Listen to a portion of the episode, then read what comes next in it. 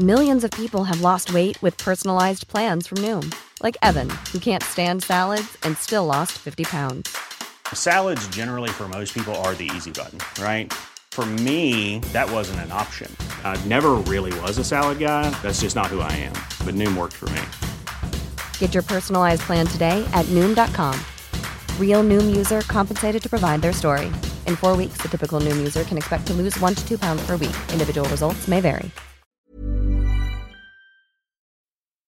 There are a lot of things that are done within families that are harmful, but they are able to continue because there's a lot of shaming to give life to those terrible behaviors. Oh, you can't say that, or you can't do that, or it's this way because. But I don't have to tolerate certain behaviors from people because they're an aunt, an uncle, or whatever that is. Welcome to the Unwind Podcast, a podcast for you to relax, drift off, and allow your mind to wander. I'm your host, Poppy Jamie, a best selling author, entrepreneur, and researcher on a mission to share information that will help you live happier, healthier, and with more love, optimism, and wisdom. This podcast features interviews with well known guests and world leading experts about what it truly means to be human and what we can do to become the very best versions of ourselves.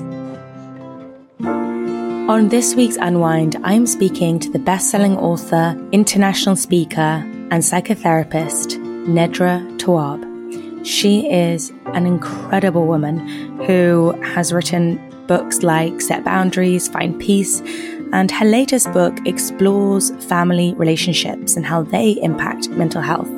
Her book is called Drama Free, and it's a guide to managing unhealthy family relationships and I thought that this subject is fascinating because there's often a lot of guilt that surrounds difficult family relationships because we feel like we should have harmonious ones. And so when they aren't harmonious, I think a lot of confusion can arise. And if you're someone who has experienced emotional neglect, absent parents, mental health struggles with siblings or other relatives, then I think you'll find this book really helpful because Nedra combines a very clear and easy way to talk about these difficult issues in a compassionate way and gives practical advice in how you can take control of your own life. So I hope you enjoy this conversation around the very real subject of how family impacts our mental health. I'd love for you to share a piece of writing that resonates with you. This is the first paragraph in my book, Drama Free.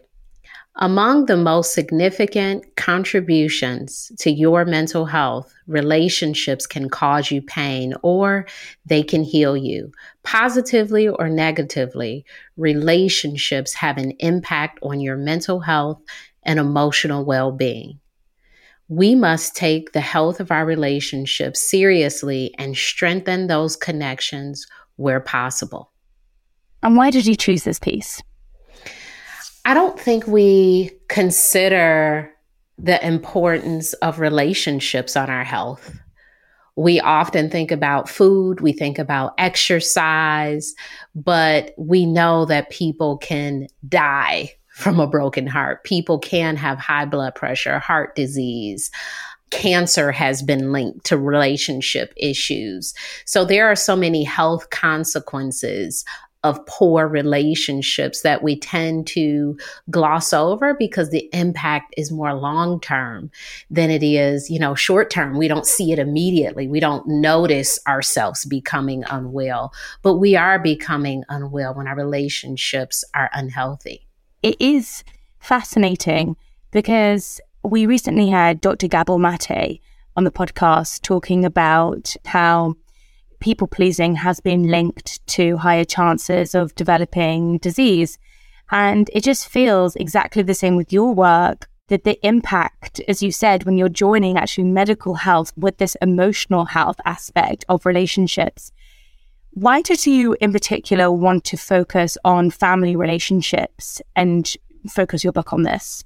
After my first book, Set Boundaries, Find Peace, so many people loved that book, but their question was, well, how do I set boundaries with my families?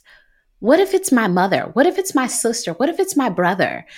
And there needed to be something in the world that said, even if it's your mother, your sister, your brother, your cousins, or whoever, they need boundaries. And here is why you are challenged by setting them. You're challenged by setting them because in your family, there has been shame around people being different, about people having boundaries.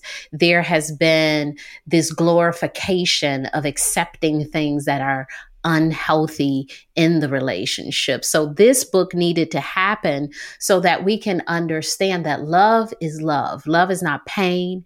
It is not hurting each other. It's not gossiping and being mean. That is not love. Love feels good. Now, is it perfect all the time? No. Are there mistakes sometimes? Yes, but there are also apologies. There is healing. There is some living reconciliation for our behaviors. And when that does not exist, we cannot say that loyalty is the love. I mean, that just has brought me tingles. Love is love. And love can often not feel like that. And we create all these stories as to why it may not feel like that. And you open your book talking about unlearning dysfunction. So it would be great to unpack that. What do you mean by this? Because obviously it relates so much to what you've just said. It is getting out of the mindset that things are okay because it's family. I often wonder if someone was like, oh my gosh, my dad is narcissistic. What would happen if you met a person who tried to manipulate you? Don't we recognize that when someone's trying to swindle us? We even have a word for it swindling, hoodwinking, taking advantage of. But in our families, it's like, oh, that's just your dad. that's that's the word for it. It's just your dad. That's the phrase that we use. And we have to unlearn that that is okay because it is not. It's not okay in any relationship to have to tolerate behaviors that are criminal, that are harmful, that are unkind, that are not nice. Those are not things we have to tolerate because we share a last name or some blood bond with people. That's more of a reason for people to be kind to us, if anything. Mm-hmm. And so it's not always, oh my gosh, we have to end these relationships. But the first step is recognizing that it's not okay. What do you find the most common dysfunctional patterns within families to be? And perhaps adding to that, some of the most silent ones that, to your point, we don't even recognize as dysfunctional? I would say shaming is number one. And I, I'm going to pick that because there are a lot of things that are done within families that are harmful, but they are able to continue because there's a lot of shaming to give life to those terrible behaviors. Oh, you can't say that, or you can't do that, or it's this way because. I recently had a conversation with a family member who has a relationship that I don't have with this unhealthy person in our family. And I said, you know, for my entire life, this person has not been nice. They've not been kind. And I understand that I haven't been alive as long as you, right? Like you have a different relationship with this person, but I don't have to tolerate certain behaviors from people because they're an aunt, an uncle, or whatever that is. You know, I just want people to be nice to me. So if that's my neighbor, it's my neighbor.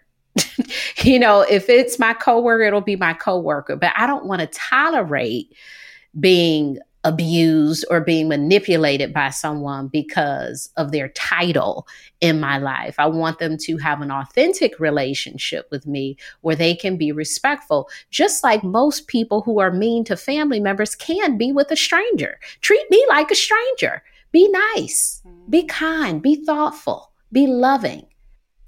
What is your response to when people say, oh, people are just horrible to the people they love the most? It's not okay. That might be the truth because we do see that, that people are really able to keep it together in the world. From nine to five, they go and they put on this face and they're kind and they're all these wonderful things and they come home and they unload on their kids or their partner. And you know we've seen that and and I get it. You know you want to be home and you want to be free and it's not our best selves. I want to be good with my children and with my partner as I am in the world Yeah. I don't want that to be something that all of the world gets and then my children don't get any of it. That's not fair. I care more about them than a stranger, right? So I have to be able to manage some of who I am, just like I choose to manage who I am with these other people.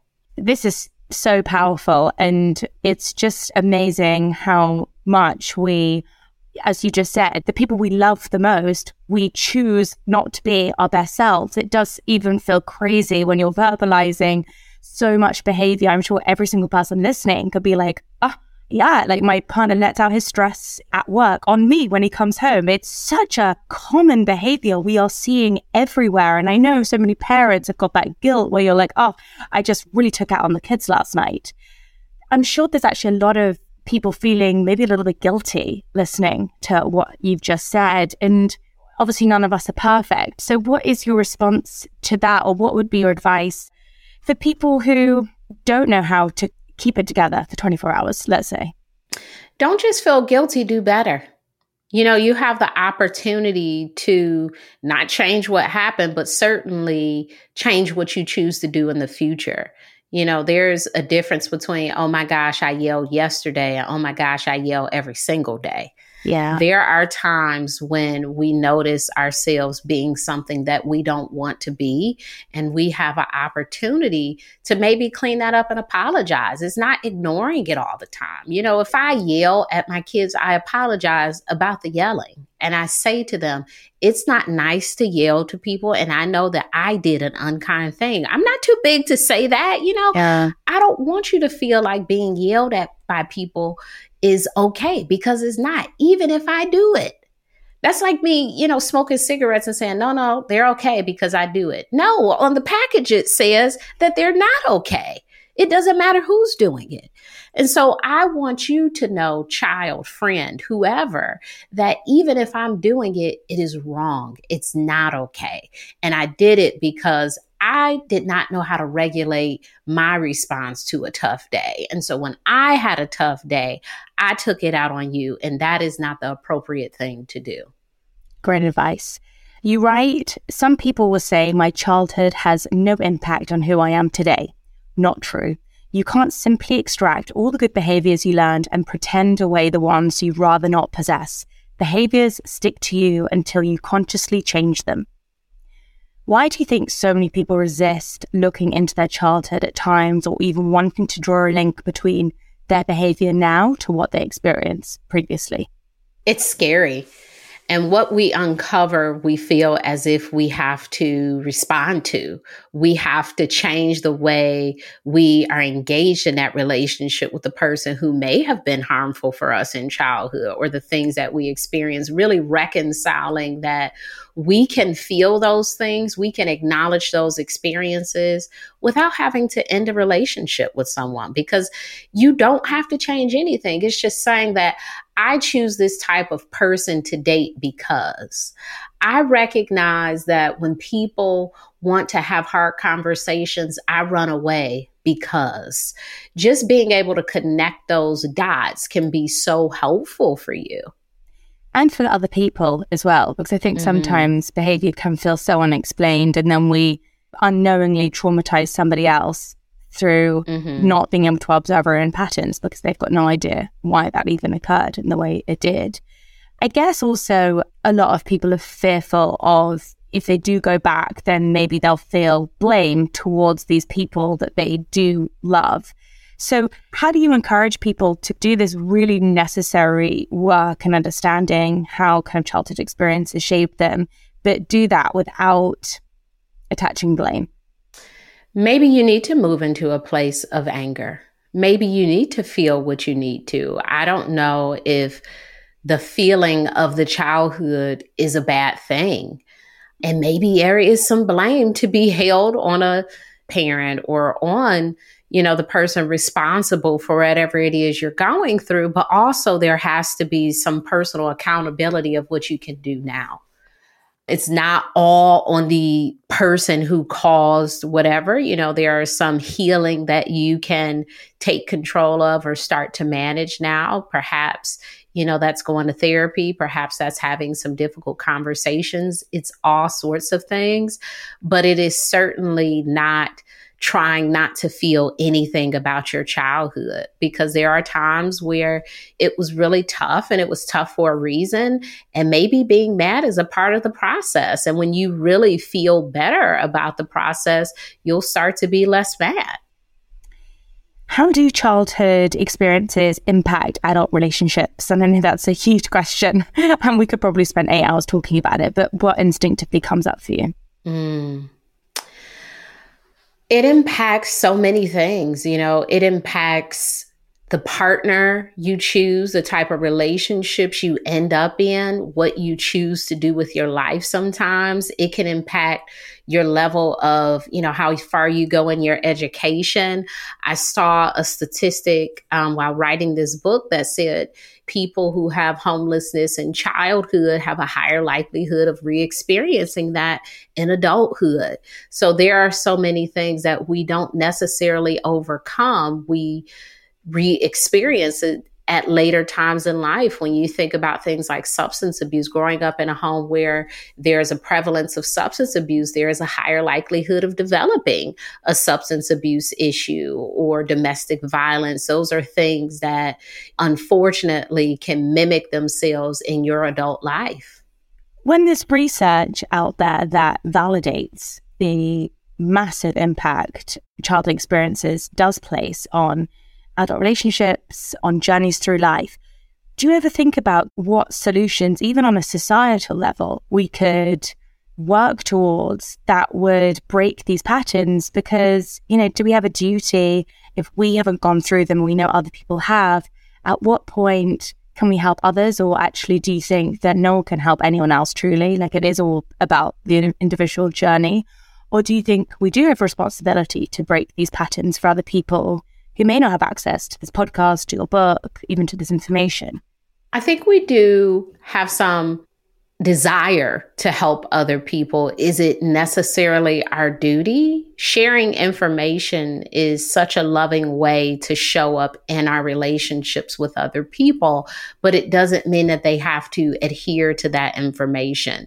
Just because we have that information, it doesn't mean that they will listen to it. And so, even in our information sharing, we have to recognize that there are times when people want that information, they want to change, they want something different for their life.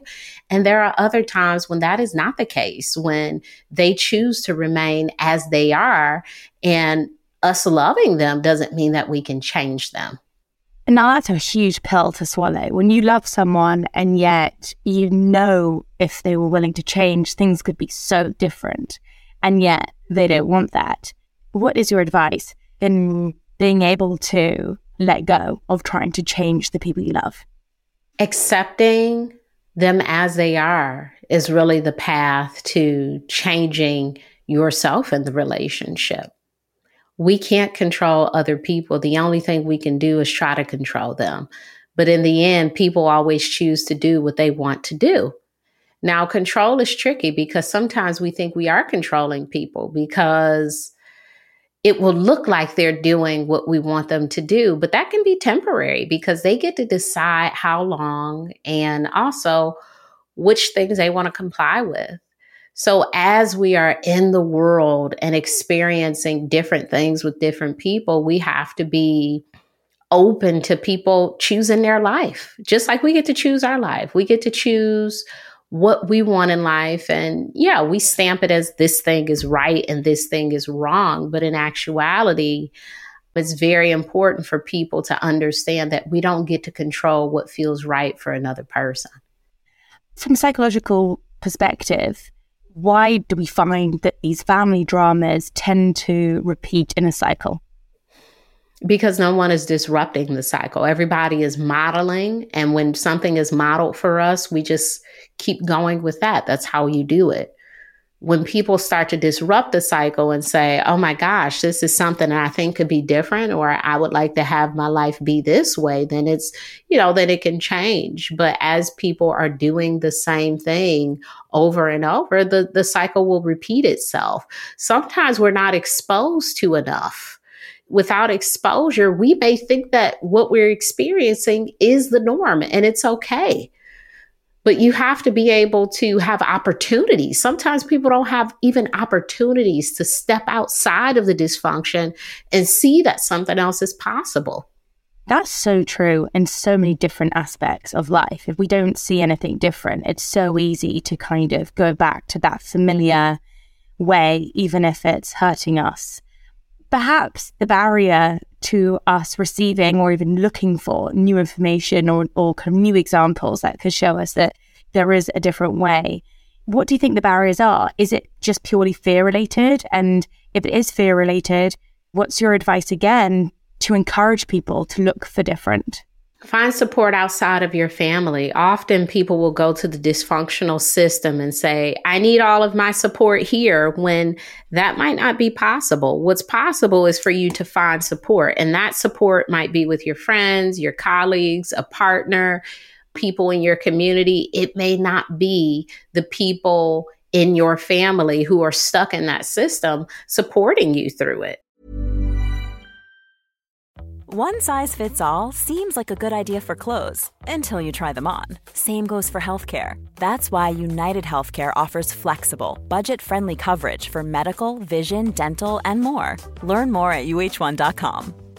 Everyone knows therapy is great for solving problems, but getting therapy has its own problems too, like finding the right therapist, fitting into their schedule, and of course, the cost. Well, BetterHelp can solve those problems. It's totally online and built around your schedule. It's surprisingly affordable too. Connect with a credentialed therapist by phone, video, or online chat, all from the comfort of your home. Visit betterhelp.com to learn more and save 10% on your first month. That's BetterHelp, H E L P. It is really interesting to ask yourself where do you get most of your advice? And are those mm-hmm. people equipped to give you the advice that you're asking them for? How does inherited trauma occur? Because I guess we've touched upon this monkey see, monkey do in terms of like us learning behaviors, but obviously inherited trauma is slightly different. Inherited trauma is a trauma that is generational. It is passed down. Our parents experience it. And as a result, we experience it. I think about, you know, people who grew up in the Great Depression and there was a lot of poverty. They have lots of stories of how their parents' situation impacted their situation and their money mindset that, oh my gosh, everything you have, you save because it can go away at any moment. And, you know, there's a certain way to divvy up ketchup. Don't put too much. You know, those are things that stick with people for a long time and they take that to their children. So even when they're out of poverty and they have children and they can afford ketchup and there is no longer this scarcity, they are raising their children in this situation because this is their experience. This was their parents' experience. And so there is this re experiencing of poverty, even though families are no longer in poverty. There is still this scarcity mindset that you might see. So that's one example that I could think of. But there are certainly many where, you know, there is something that happens somewhere in our lineage that continues to impact future generations. Is there a question that you often ask people to help them reflect on where their perhaps inherited trauma might be lying or might be present?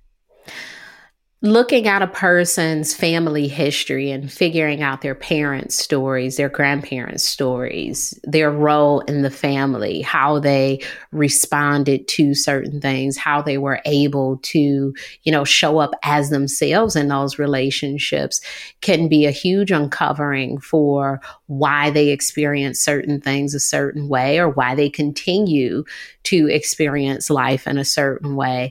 I hate to say it, but it's often true that a lot of who we are is rooted in childhood. It's rooted in our very early experiences with people. And that's how we come to understand the world. So let's say someone has um, read your book and found the confidence to be able to address some conversations within the family that may have previously felt really awkward or that they've been fearful that the person they're talking to would feel attacked.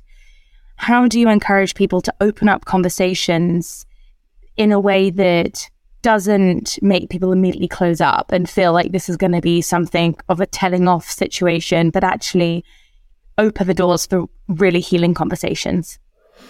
Learning to deal with your discomfort can really help you brace yourself for those difficult conversations.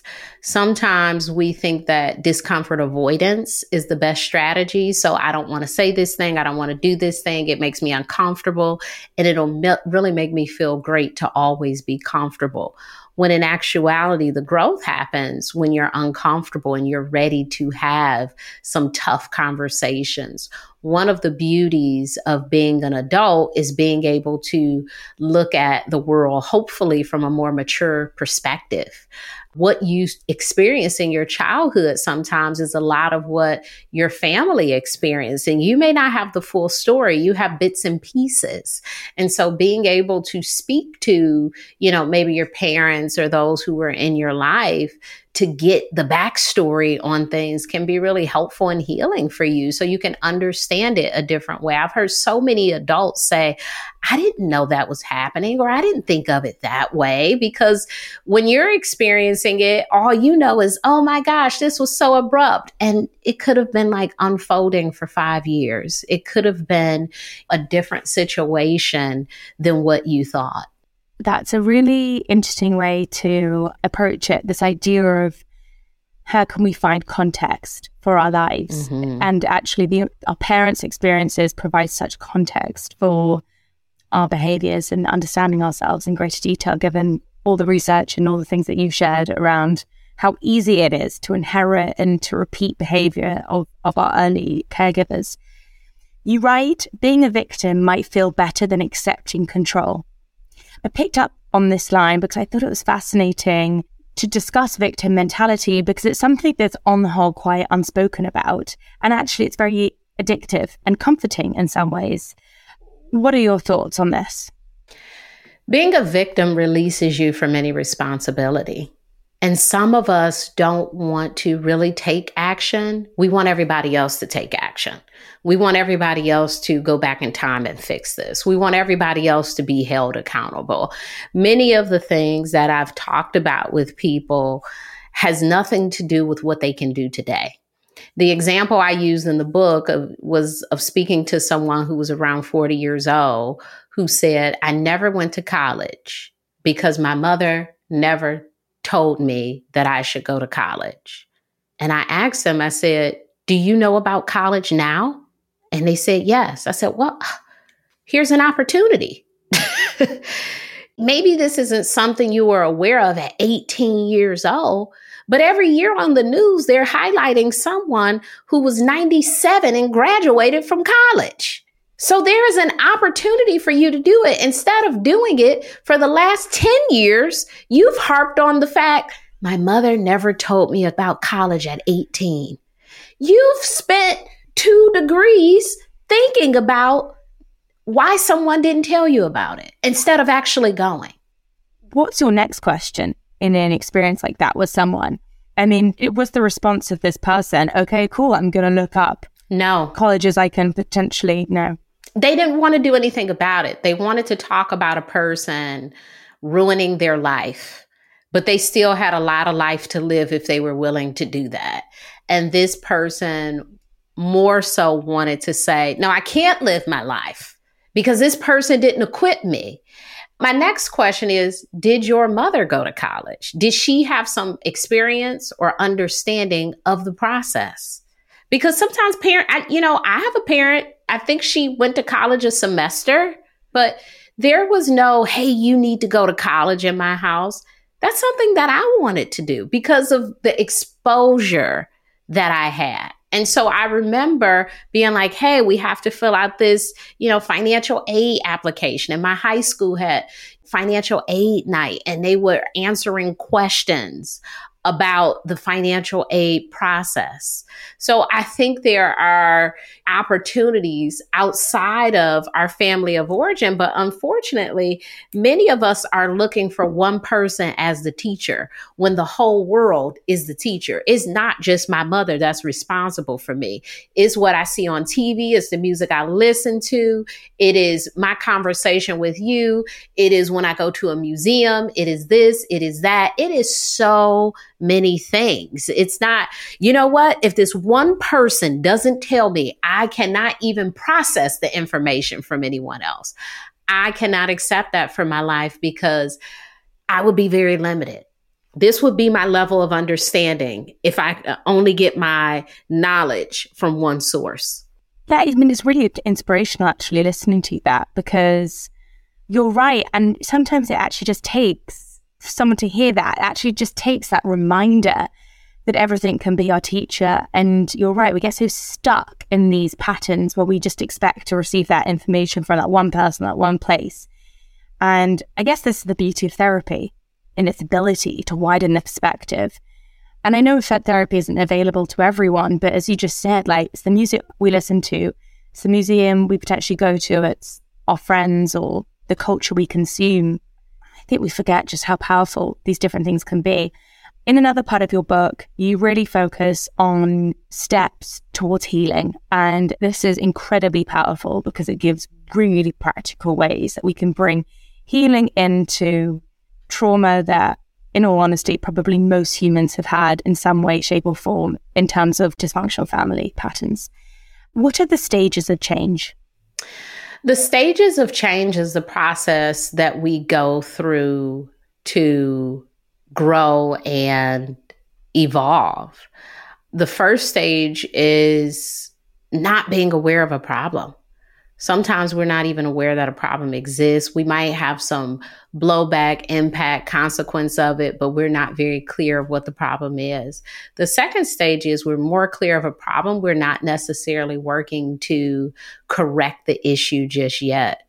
Stage three is where we get a little bit more pushy about our needs, our expectations. We're trying to change some things. Stage four, we're really elevated. We're doing a bit more. We're holding people accountable. And stage five is just where you maintain all of these changes. You have it under your belt. You are ready to do new things and you just need to maintain it. If you could share a couple of really practical tips in terms of first steps where they can start to bring about healing into some of their relationships. First step is be willing to have uncomfortable conversations with people, even your partner, even figuring out, you know, how their family dynamics impacted them because that can be really telling for you know why they do certain things or why they don't do certain things. Sometimes we're just unaware of what's going on in our families and how those things impact us. And it impacts your relationship. When i've seen couples where you know there may be some financial challenge and this is a challenge a person experienced in their in their childhood and it's coming up in their marriage. So it's really important to be clear about what is impacting what.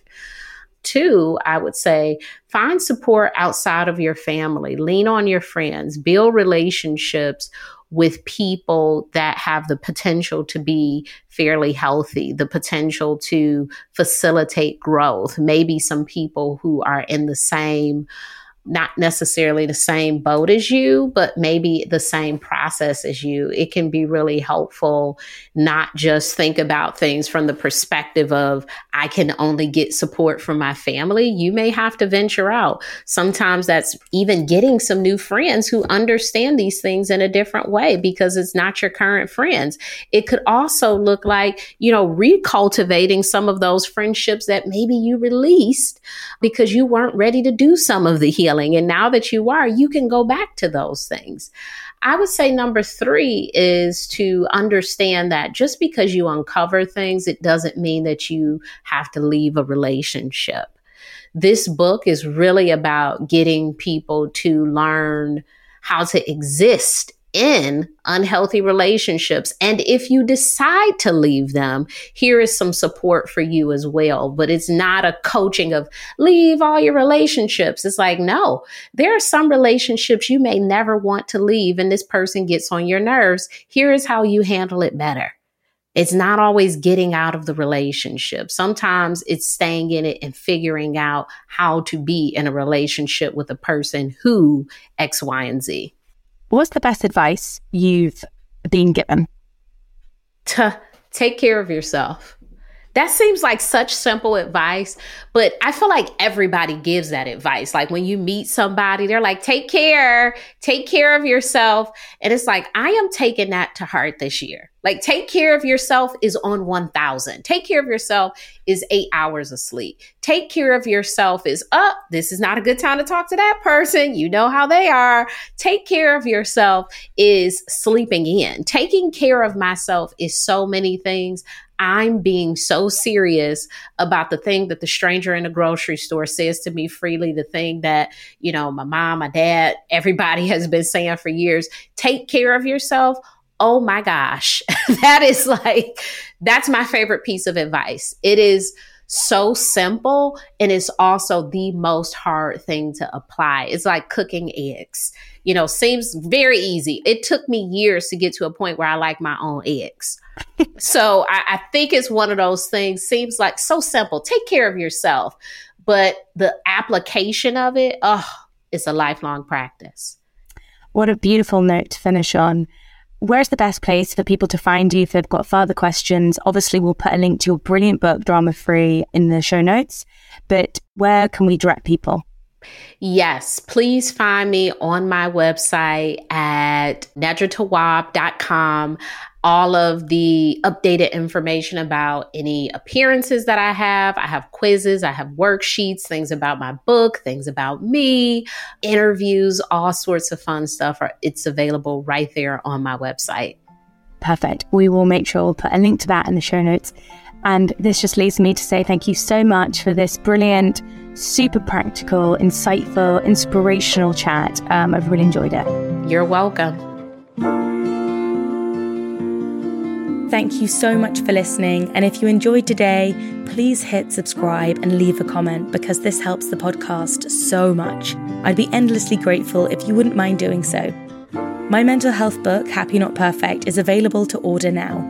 The book teaches you how to be a flexible thinker, a skill that helps you navigate any challenge that might come your way, helps you manage emotions, and helps you thrive to be the bendiest version of yourself.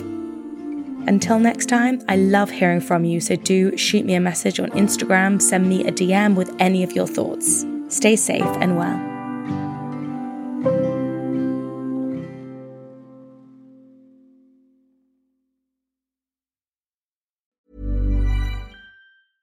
Planning for your next trip?